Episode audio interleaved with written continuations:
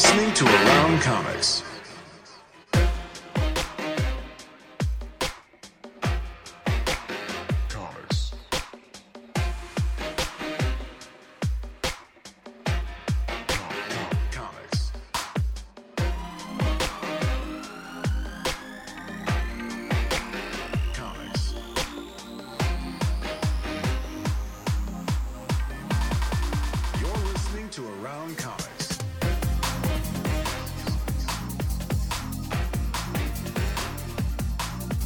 You are listening to Around Comics, episode 444. It's AC Thursdays. Hashtag AC Thursdays. Hashtag I think that Thursday. Intro, because all the pictures of us whenever we were younger, it's like a Wonder Years intro for me. It's like, look, I have hair. Does it give you the feels, remembering your hair? Yeah, the emotions. Feels. Hey guys. All the feelings wrapped up in that. Did you change microphones or something, Chris? In the pre-show feed, Tom's background is freaking me out. I'm in a different room for emergency reasons. There's someone asleep in my usual room, so. Oh, gotcha. Yeah. Easier to move me than to move them.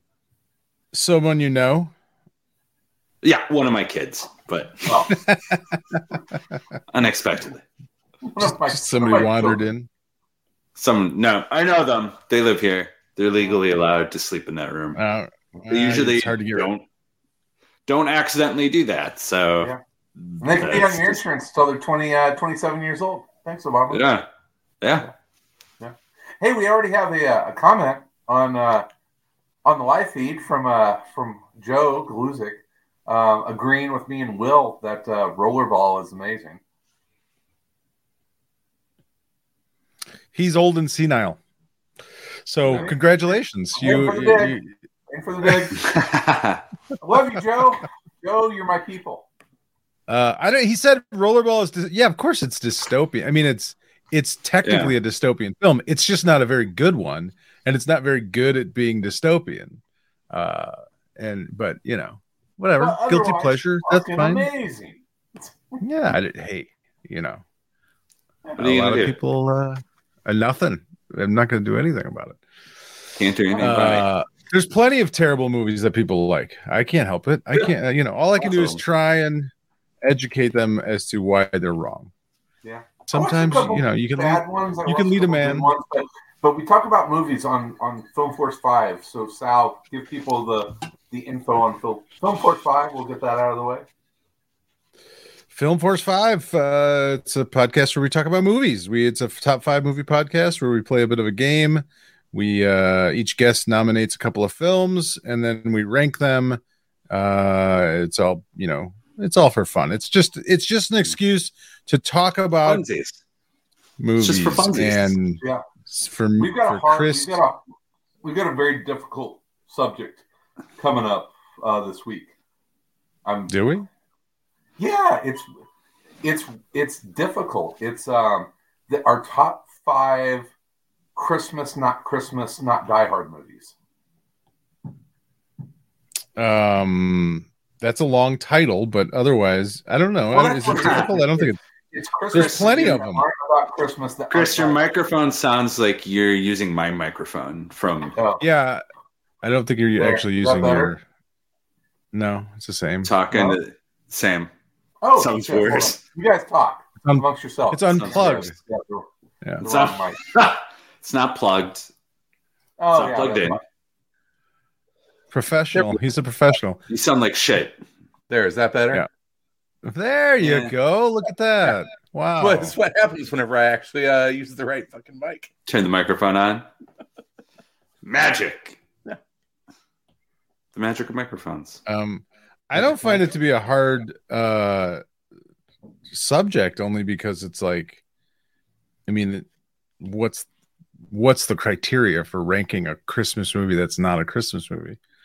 It's hard. Not why? So what is a Christmas movie? But it's not a Christmas movie, and it's not Die Hard. Yeah, there's plenty of them. Yeah. Okay. I got a great one. I have a terrific one. It's gonna be awesome. I've got a couple surprise picks, so we'll see. Anyway, but that's Film Force 5. This is Around Comics, where we talk about comics and comics culture. Tom, you were not here last week, correct? No, I was not. Yeah, you were. You had some vomiting, black plague sickness. Profusely. You look thin. You look like I lost a lot of weight. You look good. You look good, man. Yeah. You lost some weight. Yeah. Not in the best way possible to do it. That's why people used tapeworms back in the day. They just, it's effective.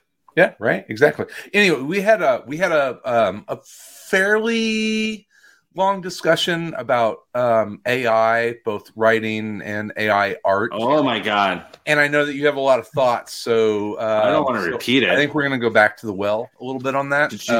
Give us your thoughts.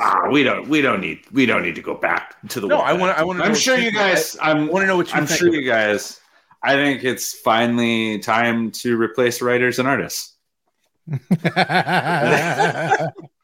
Hot take. I think it's finally happening. Yeah, I think it's time. AI never misses a deadline, bitches. Yeah, it's over. I think like we should just wallow in just sort of like just bad art now. We should just let it wash over us. Have you seen Sal's new avatar? We can't call that bad, man. It's pretty sweet, but I don't know who. It's stolen from someone. Tactical Chris gives it 2 thumbs up.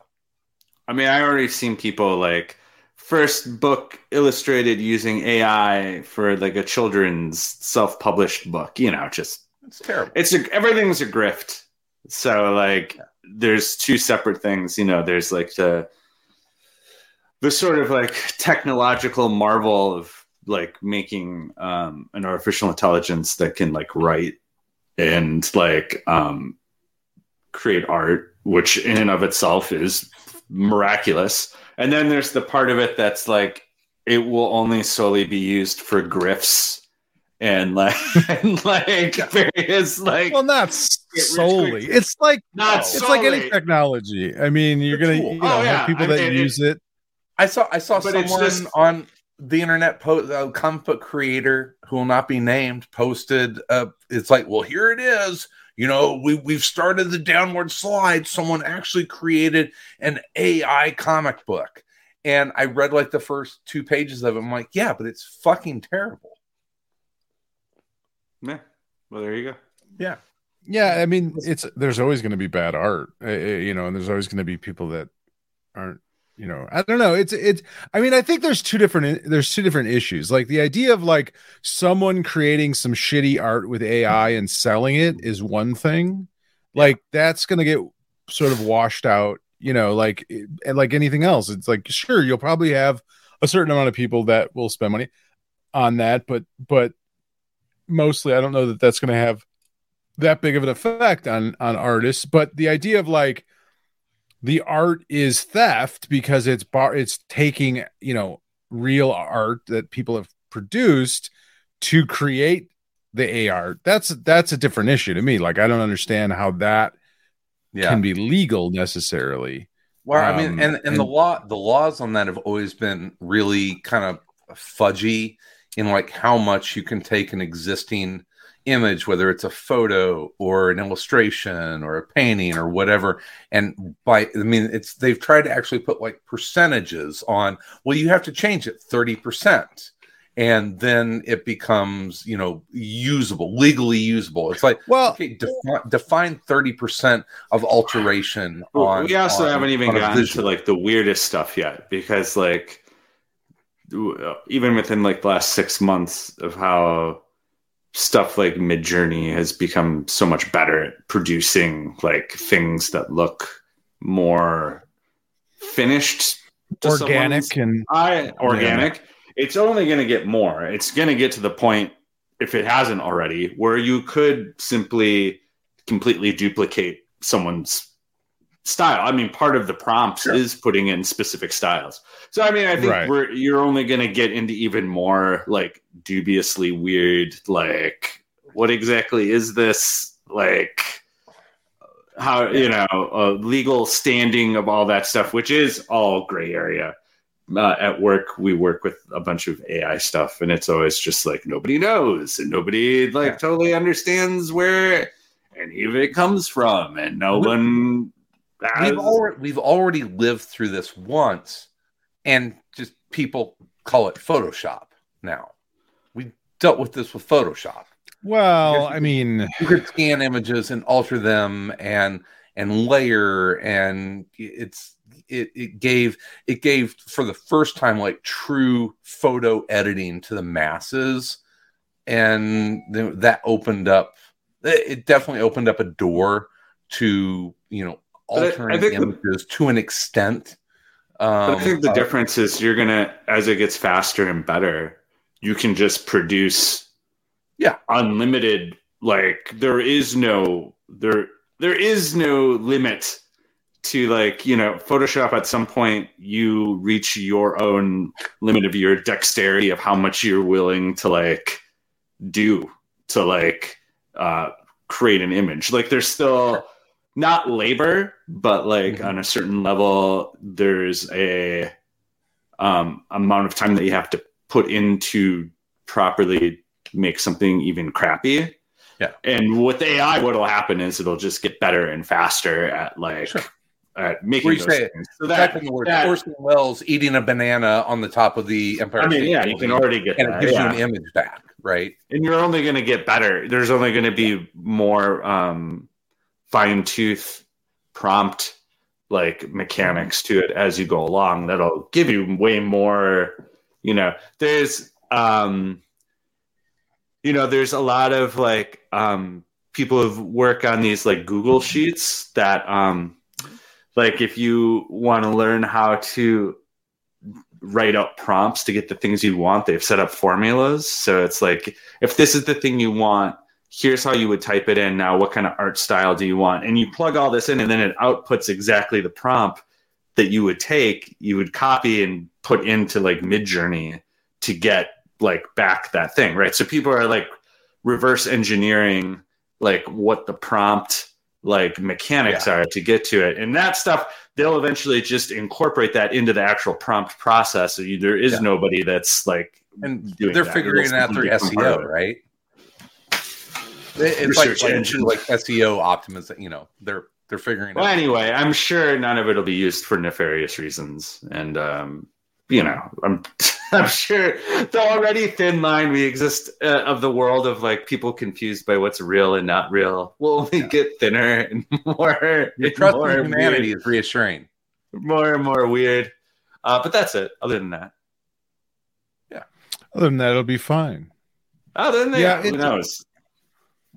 It's a weird thing too, because I look, you know, it is sort of the speed at which this goes, which makes it, because the idea of an artist learns how to paint or learns how to draw by looking and being influenced by all sorts of different art, right? That's sort of the journey to some degree of most artists is I'm going to start by, and it's not just drawing or painting, but most things, right? You know, whatever creative endeavor, it's I'm going to start by emulating the things that I really like. And eventually, it's funny. There's this woman, I can't think of her name. It's Svelta or something like that.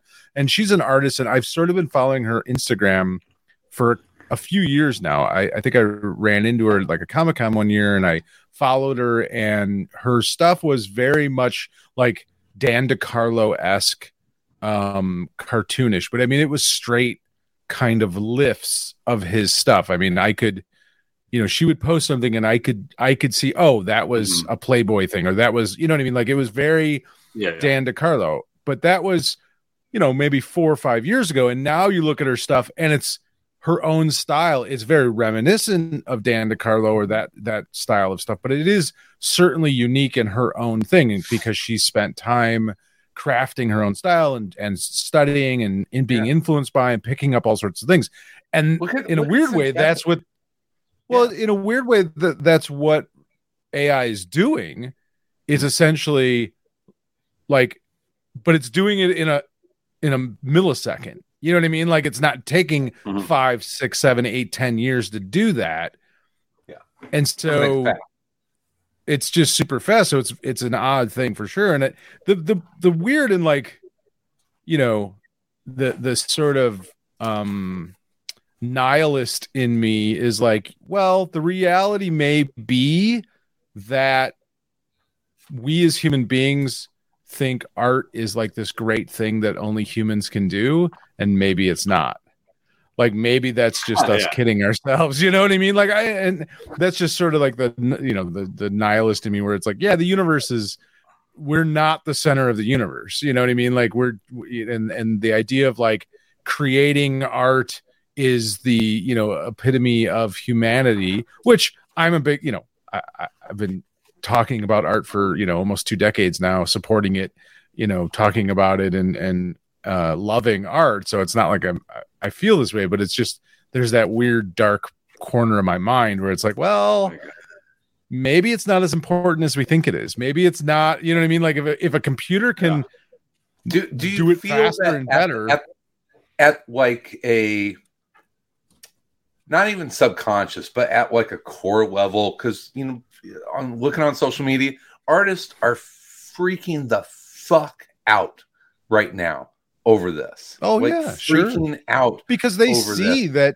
Well, because part of it is for sure the people that hire artists will use an AI program before they will hire an actual artist. Fuck you know what I mean? Like for sure they will. Yeah, you know, so we all work I would in marketing. Do you think I'm going to go out and actively pursue copywriters before I try and see what an AI copywriting program can give me? You son of basic a bitch. Like manufacturing goods. Listen, you're not going to get any of the good stuff. It'll be soulless, but we don't care. Can I? Well, I mean, that's mostly. Is it okay? I mean, can I get it for free? Mostly, everything's garbage, and now you can get garbage for free. Yeah, right. So, like, and to go back to what I was talking about the AI comic that I read, it was terrible. It was also not the worst comic I've ever read. Well, there you go. Do you know what I mean? Right? Yeah, I think. Part of it too is just, I mean, I work with coders, people that program, and that's their jobs. And it's like, they're certainly looking at that's it. Like, how long before you're not necessary any longer, or a lot of those jobs are no longer necessary because you can have one person that does the job of 5, because a lot of that code is sort of just, you know, can be, you know, garbage. You know, to use the same term, it's like a lot of it can be. But, and speaking to them, and what, you know, I said when we talked about this the first time, and this is the weird thing that I find sort of frustrating, you know, because I posted, our good buddy Tim Seeley had posted a thread about, you know, sort of on Twitter about it, about AI. And I said, you know, it was a thread of different artists saying stuff, and I went in there and said, hey, you know, I'm not a professional artist. I'm not an expert in any of this stuff. But in my opinion, you, instead of trying to stop the inevitable, it might be smart for you to try and figure out how to make your art better or faster or more profitable using AI. Is there a way that you can use AI to stay ahead of the game and do what you already do, but do it better, do it quicker? Of the curve.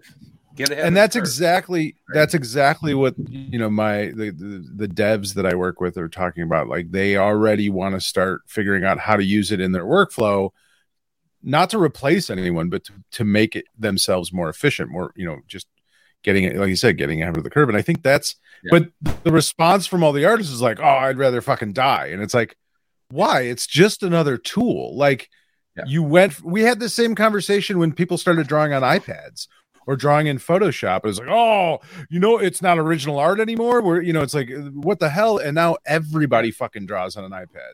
What I would say to them, and Joe G has a really good point. Repetitive work is always in danger. It was his comment. And what I would say to artists out there, and I've been a freelancer. I've been creative freelancer contract, worked in marketing. I've been a manager. I've been, a vendor. I've been on both sides of it. Don't be a wrist, right? We talked to Andy Parks about that, years ago, where he's like, yeah, the worst thing you can do in this industry is be thought of as a wrist. Rick Remender went through the same thing. It's like, he talked about whenever he went in for a pitch meeting and the editor said, why is your inker here? And, you have to be something that's not replaceable. And I think a lot of people are freaking out because they know that at their level, they're replaceable. So it's time for the return of sexy artists, right? Rips, basically. Yeah. Like the sex appeal, right? That's what you got. You gotta back to the extreme era. Seriously, you have to not be replaceable. You have to not be one of those replaceable cogs. And the people that are really freaking out are the ones that are like, oh, yeah, this is going to impact my bottom dollar because I'm not a name or I haven't achieved a level that, that sells books, but that is a very Western capitalist sort of way of thinking too. You're constantly going to be replaced by something or someone, or you know what I mean. It's just like what a kind of. I mean, it really is sort of becoming this dystopian existence. It's pretty fucked up. It's like progress, repetitive work is in danger of getting replaced. It's like you can just take out repetitive work. If you work, someone's working on some way of not paying you to someone. Someone, yeah, exactly. It's the driving force of capitalism is how can we make more by spending less? And the biggest way that you can spend less is to take labor out of it. Well, our only goal for progress is technological advances and progress to take away jobs. It's not progressing society in some way so that humanity is in a better place. Our idea of progress for the last 50 years has been, how do we make something? It's like, oh man, but art's fun, and it's too bad we figured out how to do that without. It's like, can't you do anything boring stuff first? You had to do the fun stuff. You couldn't figure out how how to take away dangerous jobs. You know what I mean? Couldn't you figure out how to exactly.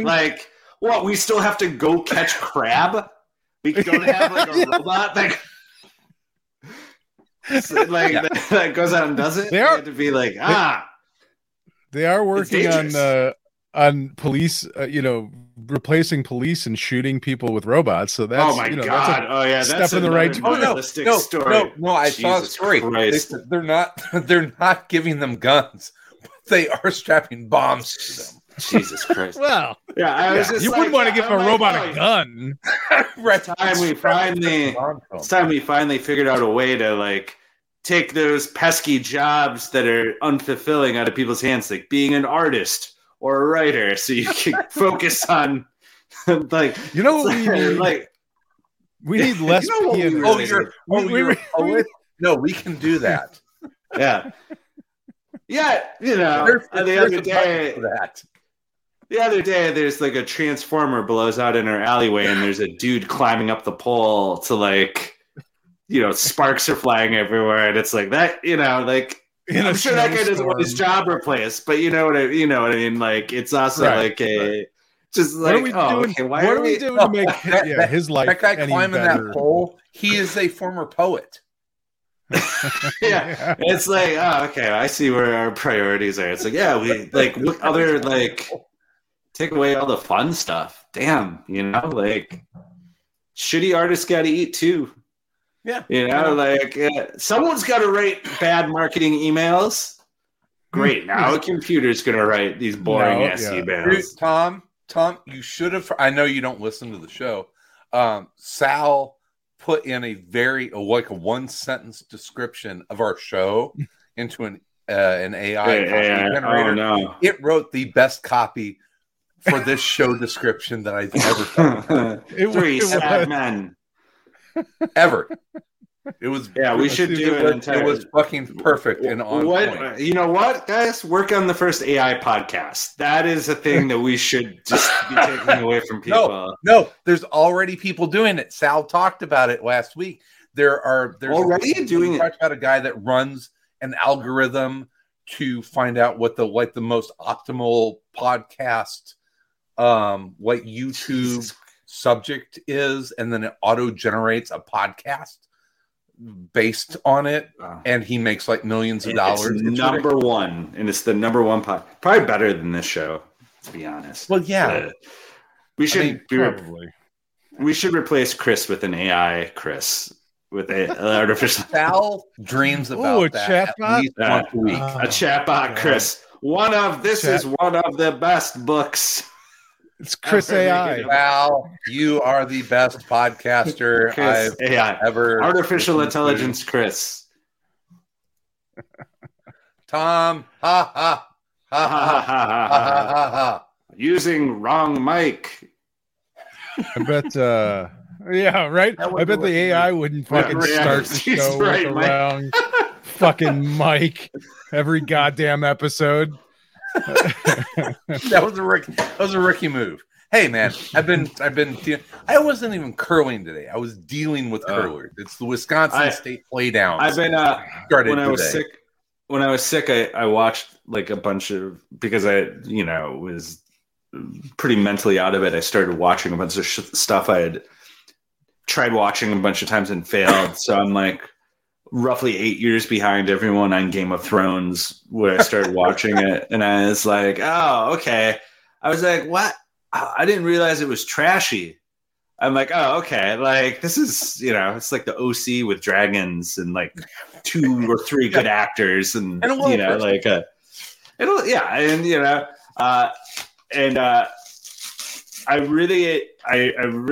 admire the way that show flips. Usually, people are always obsessed with like, oh, let's like make you got to make your villain somewhat likable so you can have some sort of attraction to them. I admire Game of Thrones. Like, I don't know if they've done this on purpose as I'm watching this, but making even most of the heroes like kind of like a little bit like, oh, this guy deserves to die. So that when they die, I'm not disappointed as much as I am like, oh, of course. Like, yeah, of course you're going to die. Your hubris would lead you to this happening to you. Like a little bit of that as opposed to like, oh, all my favorite characters keep dying. It's like, yeah, of course. Of course this person's going to die. Like, this is like totally makes sense. It's even worse whenever you get to House of the Dragon. Because there's really no one to root for. What? I gave up on rooting for people now. No, it's just I just want. Hopefully, everyone dies. Yeah. That's all I'm. A lot of story now. And you're like, well, that was cool. Yeah, I hope everyone dies. It's like, yeah, you got what you deserve. Yeah, your pride. Why is it everyone's terrible now? Like everybody, I can't seem to enjoy a show any longer without every character being the most horrible fucking human being. We talked about that going like all the way back to, we've been talking about this for a fucking decade, like going back to like Shameless, in like Sopranos. I mean, it started with The Sopranos, which is now 23, 24. I mean, it's almost an antique. It's coming up on 25 years since the debut of Sopranos. I think it's more amped up than that. But I think that's where it started, of rooting for the bad guy, right? In a serialized TV show. Yeah, but I think it's become different in the sense that, like, with The Sopranos, you knew that they were all bad guys, and you knew eventually, like, they were all going. You know what I mean? Like, yeah, it's like any gangster movie. You kind of expect the ending, if it's going to be satisfying in some ways, that they're going to get their comeuppance. But I feel like shows have gotten to the point where that's not the case anymore. It's like, no, we're just going to make everyone terrible. And it's just this very nihilistic kind of thing where you don't ever see the sort of comeuppance. You just sort of like are watching horrible people be horrible for some reason. Yeah, like The Boys. I think there's a lot of that in it, on a certain level, where it's sort of like, I don't know if anyone's ever going to get their actual, like there's a level of that keeps amping, where it's like, well, it's like, well, we got to keep the show going, so we can't, like, the bad guys just get worse, and things just get worse and worse and worse. They ran out of books, but they had to keep that show going, right? Well, now they got chat AI, so let's see what chat AI says about. I actually started watching just one episode in. It's Half Bad. It's I'm gonna look up the full name of it. It's it's like the bastard son and the devil himself, I think is the name of it. It's the guy that plays Tim Drake on Titans. Yeah. I know of the. I have no idea what his real name is, but I can picture that man. Who knew this? He's British, and oh, of course, he is, right? Yeah, it's watch the first episode, Sal, Tom, whatever, both of you, and let me know what you think. It's got a lot cool. It's called. I think it's called Half Bad. Bastard Son and the Devil Himself. It's on Netflix. That sounds terrible. Half Bad. Based on a novel. It's I'll be stupid. It's not half bad. It's the first episode was it was okay. It's not as good as Wednesday. It's that Wednesday AI. We agreed that universally. No, I'm not. I'm not going to watch it just because of AI, that joke. Chris. I'm not going to. Oh, my bad pun. Yeah, it's but anyway, what brought me there is that the whole setup is that he's kind of like born bad, right? It's like the devil is his dad. It's what they do with like Raven in Teen Titans. And so I think a lot of the storyline is like, it's a nature nurture story. It's like, can someone who is like born bad be good? What?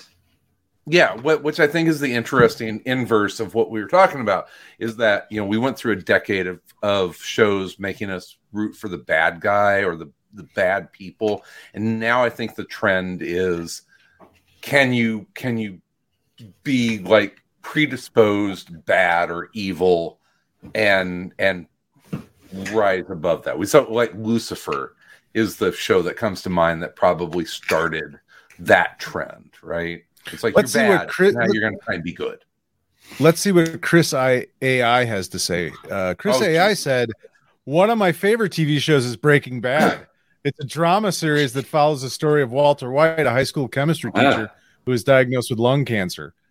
Desperate to provide for his family and leave a legacy after he's gone, Walter turns to making and selling methamphetamine with the help of his former student, Jesse Pinkman. As the series progresses, Walter's involvement in the methamphetamine trade becomes more and more dangerous, and he is forced to confront the consequences of his actions. The show is known for its compelling characters, intense plot twists, and strong performances from its cast, particularly Bryan Cranston as Walter White and Aaron Paul as Jesse Pinkman. It's a must-watch for fans of crime dramas and character-driven storytelling. That's a way better. That's really nice.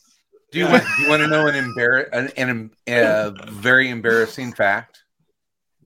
You asked Chat AI for a description about Half Bad, and I've only watched the first two episodes of Breaking Bad.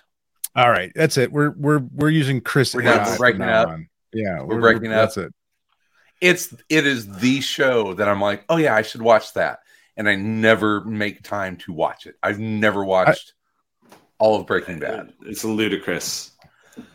You're ludicrous. I'm currently rewatching it because my son wanted to watch it. Yeah, I've watched the first two episodes probably 3 or 4 times. I'm not even going to criticize you for that, because I will say as I think Breaking Bad is one of the best TV shows ever. Like 5 seasons, it's one of the most complete stories of a TV show. But there does seem to be a group of people that, for whatever reason, can't ever get past the first episode or two, and I don't quite understand it, but you're not the first person that has said that about that show, and it's just like, well, I guess I don't know. I mean, I will watch it. And when I do watch it, I know I'm going to be like, oh my God, this is the greatest TV show since The Wire. And it's awesome. And I love it. I'm going to rewatch it. But I've never gotten over that hump for whatever fucking million reasons, right? I don't know. I don't know. Like, as many shitty shows as you watch. Yeah. There's a new episode of Foundation on. I gotta go watch. Foundation. I gotta go watch the shitty Foundation. Train in the snow show. Snowpiercer. Yeah. Snowpiercer is good TV, man. I love that show. I love it. I will not snow train. On good TV. Love it. Snow. I can watch stupid train. Dumb TV. It's fine. Angry Snow Train. I gotta get to the front of this train. That's what I mean. Thank you. That's Joe G. The third and probably best comment of the night. I've never watched Breaking Bad. It's no Rollerball. Yeah, that's right. It's good. You're absolutely right, Joe G. It's good. It's terrific. Not like Rollerball. Good show. It's a good show. I've seen all of it. It's one of the few shows I have seen all of it. Terrific show. Terrific. You want to talk Danger Street? Tom King corner? Yeah. Come over to the Tom King. Our Tom King minute. We should talk about one fucking comic tonight. Yeah. At least one, right? I have a question for both of you after we talk about this. So remind me. I have a question. It's very important. Okay. I'm sure it's. I can't wait. Yeah, Tom King's new series, Danger Street. It's very Tom King-ish. It's I don't know. I'm getting to the point with Tom where I feel like DC Comics is sort of paying him to just keep really old IPs alive at this point. Because this gotta book keep is Lady Cop alive. We gotta keep Lady Cop. Oh, you're telling me that's a real character? Like that's not a Lady Cop. That's a real comic book. Oh, I didn't even fucking know that. Like I don't know any of the characters in this book, and it was kind of interesting. I mean, I was kind of sold a bill of goods because the Doctor Fate helmet's on the cover, and in the first page is Doctor Fate's helmet, and then it's you don't ever really get any Doctor Fate in it. I mean, you get the helmet from time to time, and I think the story's maybe building to a Dr. Fate, or I don't know. It has the helmet involved, but it's about the Danger Street dingbats, which is like a second-rate newsboy legion kids group. Your standard kids gang with nicknames and hijinks. Very weird names: Bananas, Crunch. What's the other one? Non-fat. The one kid's name is Non-Fat. Good looks. Yeah. Who's not that good looking. At least they did appropriately make Non-Fat black, as opposed to he was supposed to be black in the original comic, but they accidentally colored him white. I found out that. But he talked. It was a limited palette. Yeah. But it's an interesting book. I'm just like, well, I don't fucking know anyone. I mean, other than the Creeper, he's the only character I really know in this book, and I'm like, Warlord. I guess I don't really need. Yeah, Warlord. Yeah, is in it. There's a bunch. Yeah, there's just a bunch of characters in it that I don't really know, and it's kind of a compelling story to some degree, but I don't know. I'm when writers and artists use characters this obscure, I start to wonder, like, am I missing out on the joke? Is there a joke? Is there something you know what I mean? Like, is there, and especially with Tom King, I have this problem anyway of like, I don't ever quite understand what the fuck he's writing and whether there's a subtext. He always has a plan, though. I think this time he's just making it up. I think him and that would be funny. just like I don't. Why'd you put Why is Warlord wearing like a flannel shirt? And it's like I don't know. We just wanted to do it. Why? It's Starman, but like the Starman no one cares about. It's that Starman, the blue skin, Starman. And like toss them in there and be like, what are we gonna do for issue 2? It's like I don't know. It just feels like Tom's gotten like mesmerized by like the Kirby, you know, like I can't think of the guy that seems to be his Kirby, Sholey? Not Sholey, the guy who does Ants or did Ants. What was his name? I can't remember the name. Tom's Julian Lytle. Yeah, Julian Lytle. They're good. I feel like Lytle is just like infected Tom King with this sort of love of the most obscure. He infected him with the Anti-Life Equation. Something, man. I don't know what it is, but it's like okay. Darkseid is. Can you fucking maybe? I don't know. I didn't. Some of my favorite comic book nights have been hanging out with Julian, just listening to him pontificate. It's a sight to behold. It sounds like I would need to be very drunk. You would be like, yeah, I need to get high and listen to this guy because this is it. It's insanity, but I love every second of it. It's entertaining. It's entertaining. The book is interesting. I don't know. Did you like it? I didn't dislike it, but I also was just like, I didn't feel connected to it at all.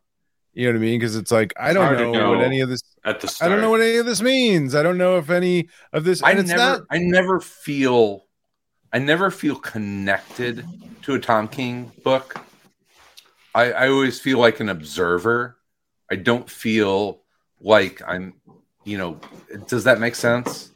I always feel like an observer of a Tom King story, as opposed to being like emotionally connected to it. Yeah, it's a little weird though. I don't know. It's a little weird to feel that way about a story. There's some that I've definitely felt connected to, but there's some where I just like this one where I'm just like, I don't know what the fuck is going on here. I don't understand who are these people? Who are these weird fucking characters? If I wanted to read this shit, I'd go dive. Trade his arm for Dr. Fate's helmet. And how does that even work? Like, why would his arm just come off like that? And I don't know.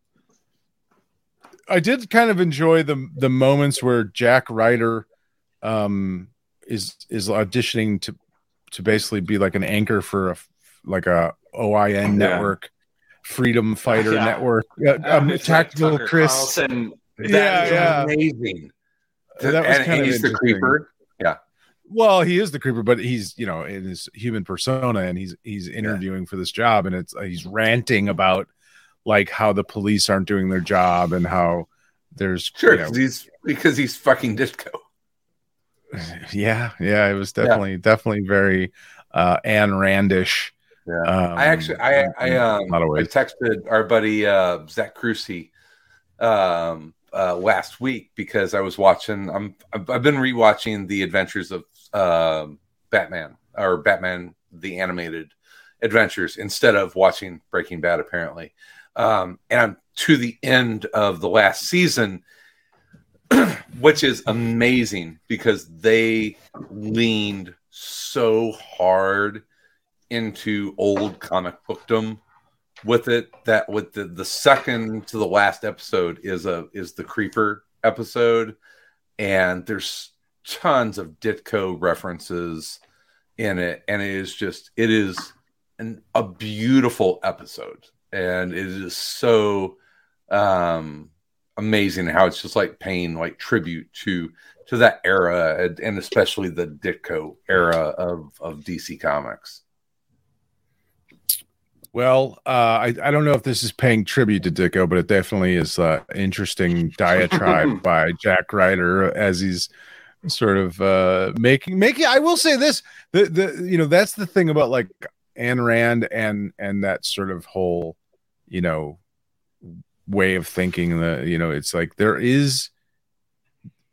are nuggets of like things in it that you can see why people are attracted to it, and you know what I mean, like try and, you know, make sense of it or use it as a philosophy before you know, sort of like if you're not able to, if you're there's especially black and there's white and there's no in between, there are absolutes in this world that we will live by. And it's, you know, we saw it in Rorschach and in Watchmen. It's like there was no compromise in him. And that's very Randy, and it's a very Ditko way of looking at the world. But I think it's like, it's also, I think it speaks to people that look at things very, when they're inside a bubble. You know what I mean? Like, yeah, if you're already inside a sort of bubble, those things will kind of speak to you because you don't realize, like, oh wait, when you actually step back and look at it from a higher perspective, you know, it's bullshit and it starts to unravel. Yeah. But when you're just sort of like, if you're fucking angry or afraid, when you're myopic, it looks pretty good. It's like, oh yeah, this is. I couldn't articulate. Watch a documentary about flat earthers and why they believe the Earth is flat. Yeah. For sure. They're super grounded in what they believe in for a lot of different reasons.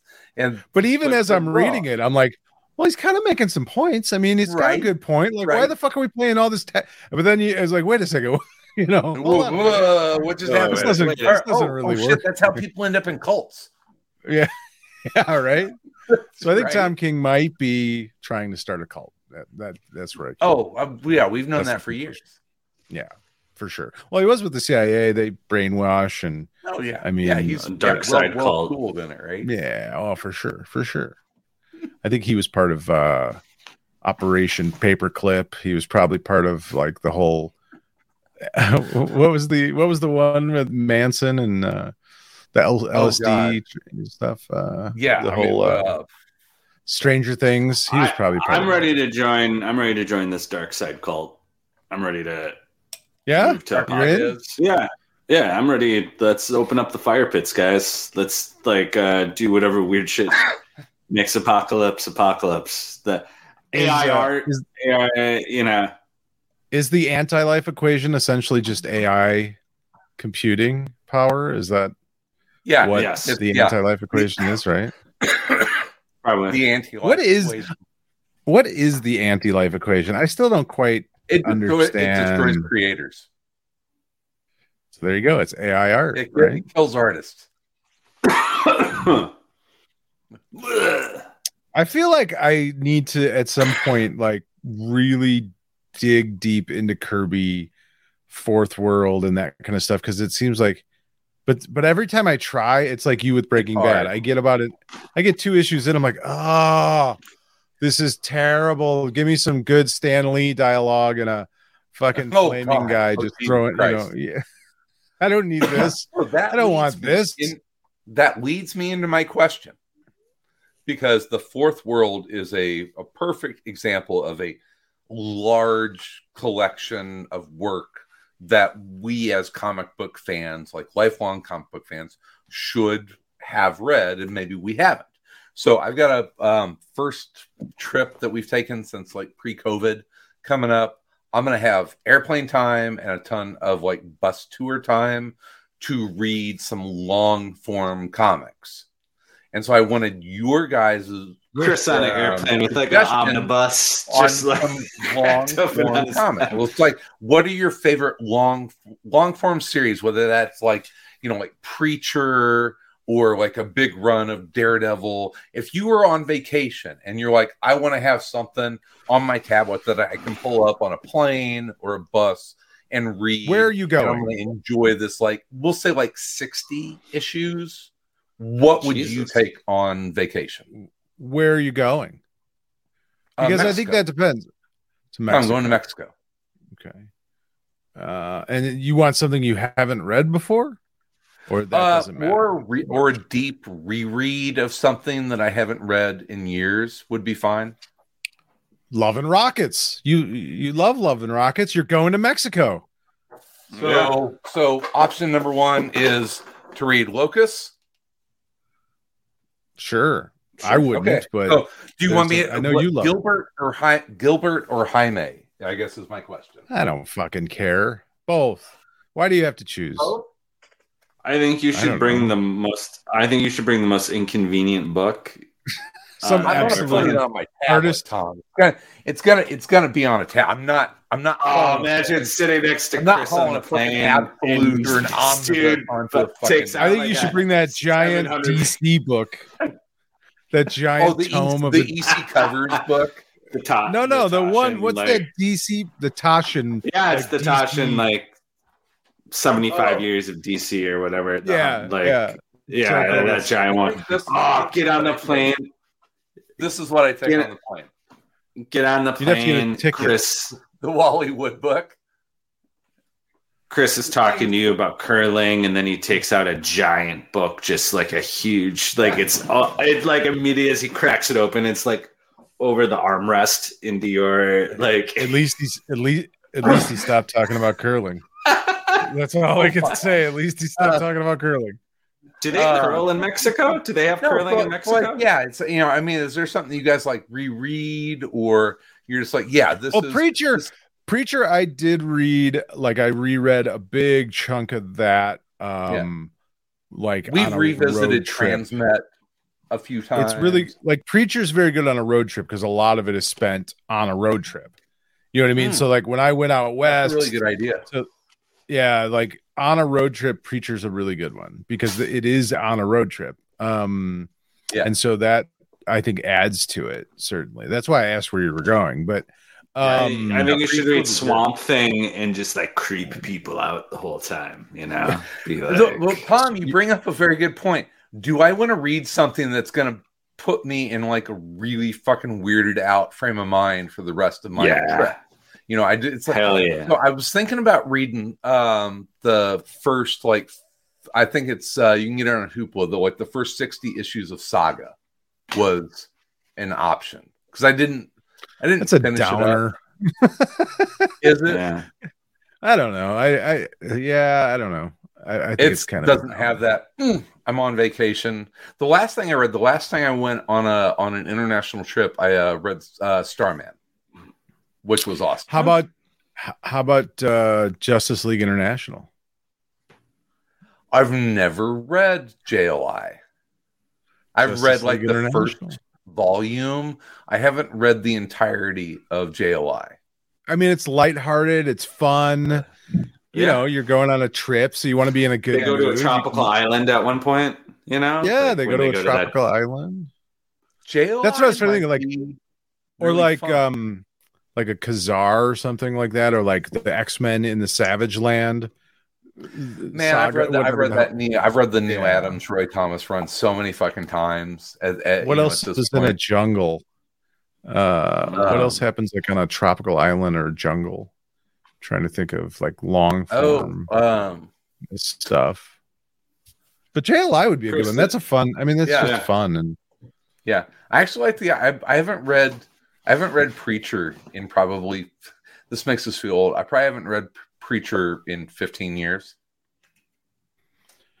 Preacher is a good, and like I said, it's a good road trip one. Preacher might be like that perfect like tone for a Mexico read. But that could get weird. I mean, you might end up in a fucking dark and fucking weird. It's dark and weird. I think you might get a little freaked out. Read Preacher. Do they have curling in Mexico? Did they curl in Mexico? If I ever win the lottery, I'm going to build a curling club in Mexico City. It's my dream. Huh. What? That's your dream. No, seriously. If I won the lottery, we'd move to Mexico City and I'd start a curling club. Why Mexico City? Because it's amazing. Mexico City. I'll let you know in a month. So So I'm looking forward to it. Ah. I like tequila. It's gonna be awesome. I don't know. That's my recommendations. All right, done. I'll check out all of the Preacher trades before I leave. When are you leaving? Man. You go. Oh shit! I won't be here next week. I'll be on a plane. Actually, no. I'll be in Mexico City a week from today. Well, we'll talk Christmas comics. We'll talk. There you go. The greatest Christmas comics. Chris AI has to say that day. Oh yeah, we'll find out. And the week after that, I'll be in Mexico. So we'll touch base. We'll see if I can. We'll see how the schedule works. I may be coming to you from Oaxaca. Oh wow! Oof. Very excited. Oof. Yes. Oof. The culinary capital of Mexico. Mexico. Yep. There you go. That's all right. I know. We did it. We did it. Good. Do we do it? Do we complete another episode? Did you guys read any comic books this week? Did you read anything? Just Danger Street. I know. Yeah, you did. Danger Street. What did you think? What did you think of Danger Street? I didn't really hear what you. It's hard to always. It's hard to tell with the Tom King book. Like after the first issue, it's like I don't know. Like I don't know what's happening. It's like intriguing. Art's beautiful. I mean, like you know. Yeah, it is kind of fun. To, like he's so Mazzucchellian in you know the way he draws. It's kind of fun to sort of like go out. Fornes. I don't know how you say his name. And Tom King never hurts for artists, man. Yeah, I mean, it looks beautiful. So, you know, even if you're just like, I don't know what's going on in this story, it looks rad. I've never read a Tom King comic that has, you know, like questionable art. It's always like, ooh, this is fucking pretty. I am reading I'm trying to finish up his Super Girl run. Jorge Fornes. I don't know how you pronounce it. He's great. I love his art. He is terrific. Love his storytelling. Yeah. Oh, I'm going to read. He takes what could be pretty Silent City. He takes like what could be maybe a little dry sometimes. You know, even like the stuff where Jack Ryder is like talking to camera, which could be kind of you know a little boring because it's kind of a little dry. It's still he finds a way to like give it a little something. You know, with his expressions and like the way he's sort of like interacting with the people he's auditioning for, you know, so even in like those moments that maybe aren't the most electric visual like elements, like he finds a little storytelling techniques to like keep you engaged through it. So it doesn't feel, you know, reminds me a little bit of like Dark Knight, you know, for a book that has so much talking at times where people are just really like talking and like that can get really boring if you don't find a way to like make that element kind of thing, you know? So I mean, on that, as far as like where the story's going, it's like, who knows? Like you're in Tom won't be, you know, constrained by your conventional single comic book issue to, tell you what's going on. Is this like a 12 issue maxi series again, or is this an ongoing? I don't even know. Even in comparison to some of the last couple of things he's done, where you know at the end of the first issue you do kind of have it set up of like this is kind of what this is about.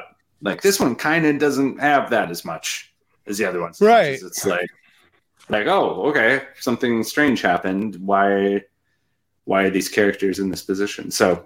I mean, I'll keep reading because I find the stories intriguing and the art's always beautiful. So it's like, can't go wrong on that account. Do you feel like this? So this is a Black Label book. So it's outside of the sort of norm of DC universe. It's its own thing. But do you feel like all of Tom King's Black Label stuff is in the same universe? Like, is the Black Label universe a universe? Or is it separate? It in Tom's universe. It's world. The Kingverse? Yeah, the Kingverse with Earth King, or Earth K. I mean, I guess.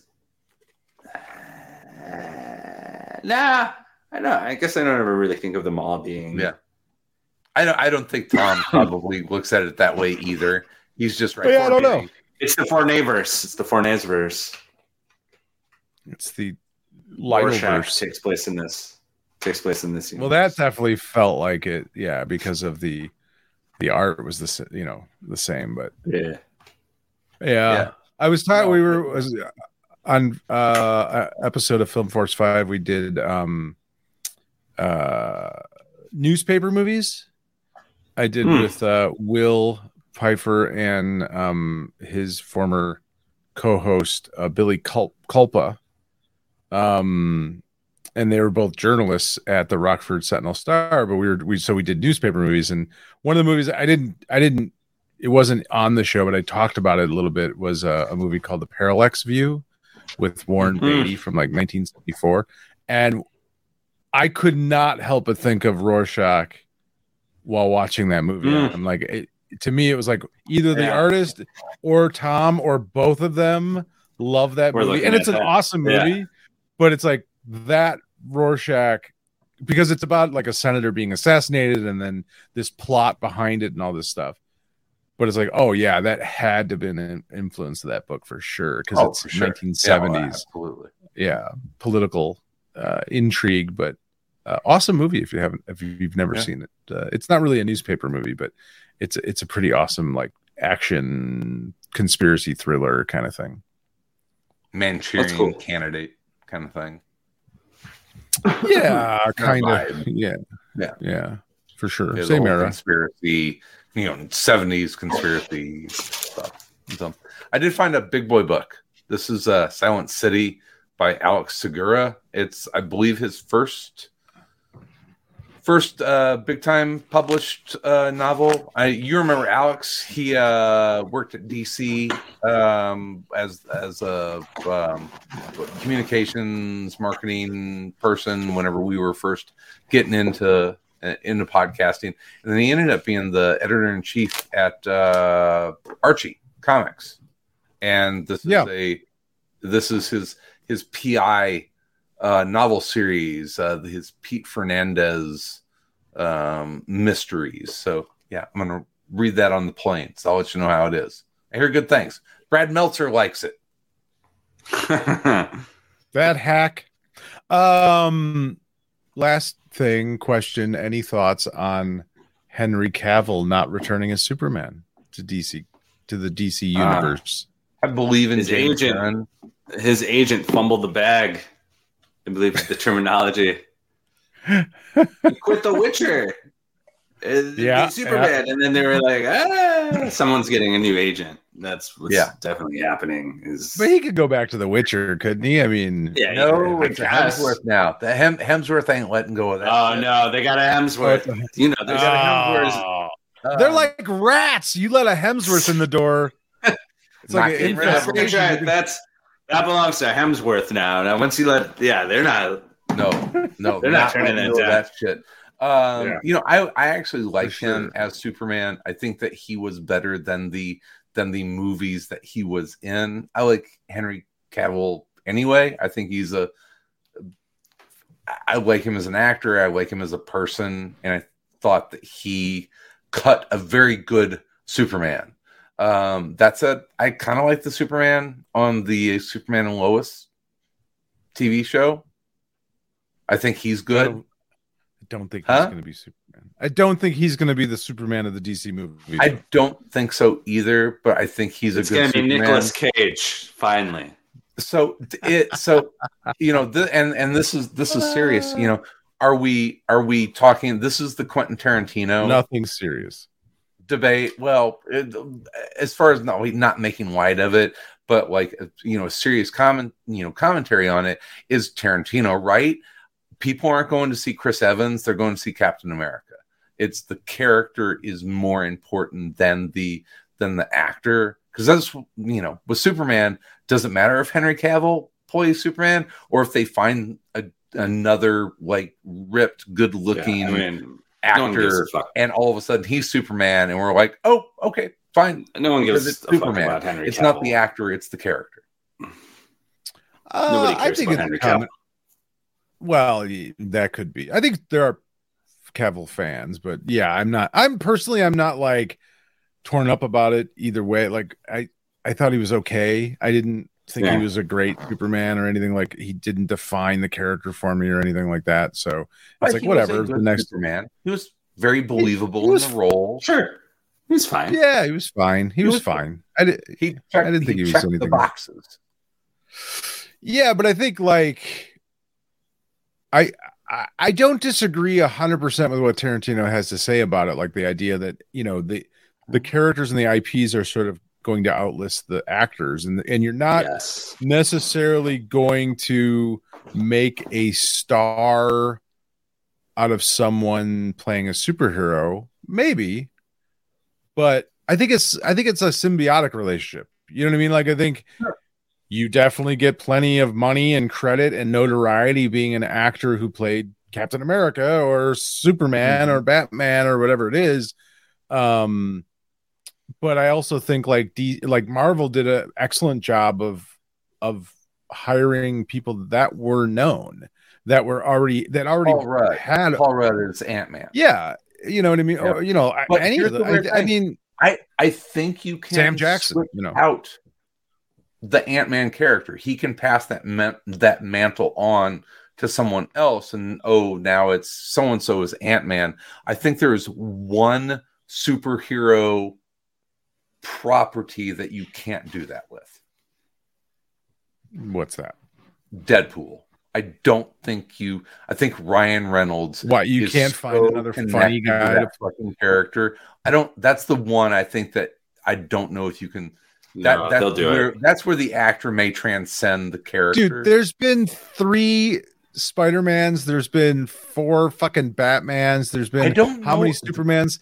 For sure, there'll be another Deadpool. Come on, give me a fucking break. You Absolutely. Think so? You think they'll do another Deadpool after Ryan Reynolds hangs it up? Yes. If there's money to be made, but will it be good? It can be. Why not? What, you can't find anyone else that could possibly play a funny wise ass? Like, I mean, really? I think that character and that actor are too tied together for people. You throw a fucking dead cat in Hollywood, you'll find a funny guy. Panther. They weren't going to bring someone back to play Black Panther after, you know, Boseman died. So maybe that's the other one where it's like, no one's ever going to. They play will.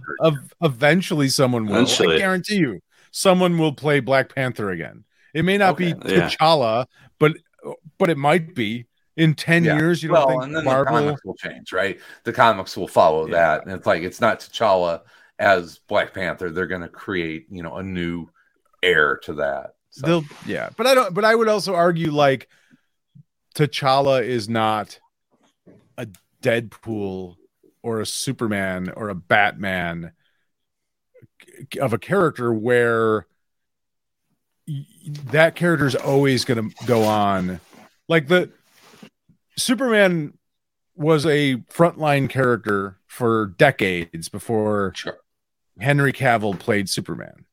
Oh, yeah. Wakanda, T'Challa was a second-rate character until the movie. D-list character. A D-list character. Right.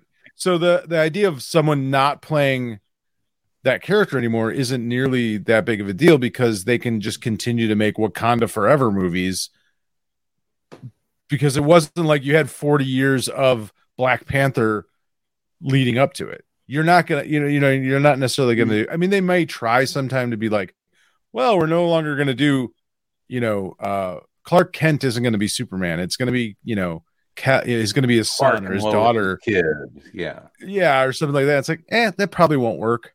Like it probably, probably won't work in the movies. Maybe it will. I don't know. But like with Black Panther, you can do that because it wasn't like. Nobody really gave a shit about Black Panther until the movie. The movie made that character. The movie, for a lot of people, the movie was like zero. That was the. I mean, not that people didn't care about it, but I just don't think it was as ingrained in people's minds as people like Superman back or Batman. Those old FF issues from the 60s. People aren't like. Well, I mean, like characters like Batman and Superman and Spider-Man get into that where it's like people walk in to that. With knowledge of that character, that's like they already come prepackaged with that. With Black Panther, it's like, as someone who's read Black Panther comics and is a comic book fan before the Black Panther movie, if you asked me to name like 3 things about Black Panther, I would have been like, he's from Wakanda, he's black, It's like there's not that same amount of like stuff built in, you know. Along with Preacher, that reminds me, I may take the Christopher Priest like 12 issue run of Black Panther because those are good comics. I just think that like, I mean, if there's money to be made, Hollywood will fucking do whatever Hollywood wants to do, and Disney and the MC like. Yeah, I guarantee you, if there's money to be made, there'll be another Deadpool, and yeah, there's I mean, I love Ryan Reynolds as Deadpool; he's great, but come on, like you could put a lot of guys in that same fucking. I don't know. I have mixed feelings about Ryan Reynolds. I feel like he owns that character at this point. It's just I don't know. Marvel will tell him he does not. Yeah, he doesn't. Hey, I've been watching and rewatching a lot of Star Wars, and Harrison Ford is Han Solo, but I keep going back and watching the Solo movie and fucking loving it. And it's okay that Harrison Ford isn't Han Solo. It's still a really fucking fun and great movie. Not everybody agreed with you. That movie didn't do very well. I don't care. I enjoyed it. So yeah, I guess. So you can accept someone other than Harrison Ford as Han Solo, except Ryan Reynolds is Deadpool. But fucking Ryan Reynolds is cemented. So hey, I'm probably backtracking and agreeing with you, but that spurs some wonderful conversation. Yeah, I'm done. Lovely. You're done? All right. I'm done. All right. I can't talk about Ryan everyone, Reynolds. Thank you for watching, listening, doing what you do. If you want to help support the show, you can do so by going over to patreon.com/aroundcomics. God bless you, Tom. Email us at info@aroundcomics.com. Keep posting in the live chat. Appreciate it. Check out Film Force 5. Be good to each other. Have a wonderful, safe, happy, awesome holiday. Because I'm not going to be here for the next 2 weeks. God protect Ryan Reynolds, the one man you can play Deadpool. Yeah. God. Jesus save Ryan Reynolds. I will talk about Preacher and Silent City and what else did I say I was going to read? 12 issues of get some Mexican comics. Not gonna read Black Panther. You're not gonna read. Yeah, you should be watching Breaking Bad. There's a Mexico connection to Breaking Bad. The cartel is really involved with. I will watch while I'm there the first season of Breaking Bad. Make sure to ask around a lot about cartels and like. Yeah, yeah. When you're in Mexico City, make sure you investigate cartels. Make sure. And if there's any cartel, if there's any cartel members watching, a white couple from Wisconsin is heading down soon. The next curling cartel. I'm not going to be wearing my Bucks hat. Curling cartel. The curling cartel. Oh, dude, we are going to a wrestling match. We're going to do luchador. Donkey show. Luchador. You gonna do a donkey show? Huh? Not you're gonna do a donkey show? Oh, what the fuck? What a waste! What a waste of time spent in Mexico. We're gonna go. I think it's in Oaxaca City. We're gonna go to a luchador. You just love saying Oaxaca, don't you? I love saying it like a. You say it like a fucking like a weatherman. Fucking you say it like a weatherman. Just love it. Oaxaca Midwesterner. Oaxaca. So it's gonna. Yeah, I'm excited. Well, you have fun in Mexico City. Yeah. Enjoy. Oaxaca. Oaxaca. Oaxaca. Nah, can't do that. All right. I hate you all. Love you. Great rest of your week and weekend. Sal and Tom will be back next week. Maybe. Yeah. Get a guest. I don't want to talk to more people. A special Jolly Fat Man, Santa Claus is our special. Right? Nice. Oh nice. God, can we get somebody? Oh, I didn't tell you guys before we go, just real quick. So I think it was Tuesday or Wednesday night. I'm sitting there and I got off of work and I was in my kitchen, and all of a sudden my phone buzzes, and it's a text message from Suntress, and he's like, "What did your reply mean to Tony Harris?" And I'm like, "What?" He's like, "What did your reply to Tony Harris mean?" And I'm like, I don't remember replying to Tony Harris. What are you talking about? Like getting drunk and tearing down Tony Harris on Twitter or something. But I got nervous. I'm like, did I accidentally post something to Tony Harris or something? Like, I'm like, I don't think I've ever spoken to Tony Harris in my entire life. And he comes back a few seconds later. He's like, "Oh, it was Sal Avenatti." I'm like, hilarious. Freaks me out. Hilarious. It's like, I was like, well, yeah. Like, I don't know what the hell you're talking about. What did Sal say? Yeah, I don't even know. I don't know what he said to Tony Harris. Yeah, I guess you'll have to watch or listen to Suntress's show to find out. I'm not sure. Jesus, I just thought that was pretty funny though. Nice. That's it. I'm done. All right, guys. All right. Merry Christmas, Happy Holidays. You guys hopefully be back next Thursday. I'll be back in a few weeks, whatever. As long as I don't get killed by the cartels. In the meantime, in between time, we'll be everywhere. I'm gonna feel really bad if Chris gets kidnapped. Oh, I'm gonna wake up, a fucking bathtub filled with ice, missing a fucking kidney. That's racist. That doesn't happen. I think we'll be fine. This guy thinks he can come down to Mexico and start a curling club, right? Fucking arrogance on this fucking gringo. He's gonna come down and open a curling. We have amazing curling clubs in Mexico City already. White man, we don't need you to come down and save us. When Mexico wins the gold in the Olympics, I'm gonna be so proud of them, dude. It's gonna be awesome. Mexicans only want ice in their fucking drinks. They don't want to fucking stand on it and push shit around. That's not true. That's not and push stones around. Do we have a world before we go? World Cup pick: Argentina, France. No. Who are you going with? USA, man.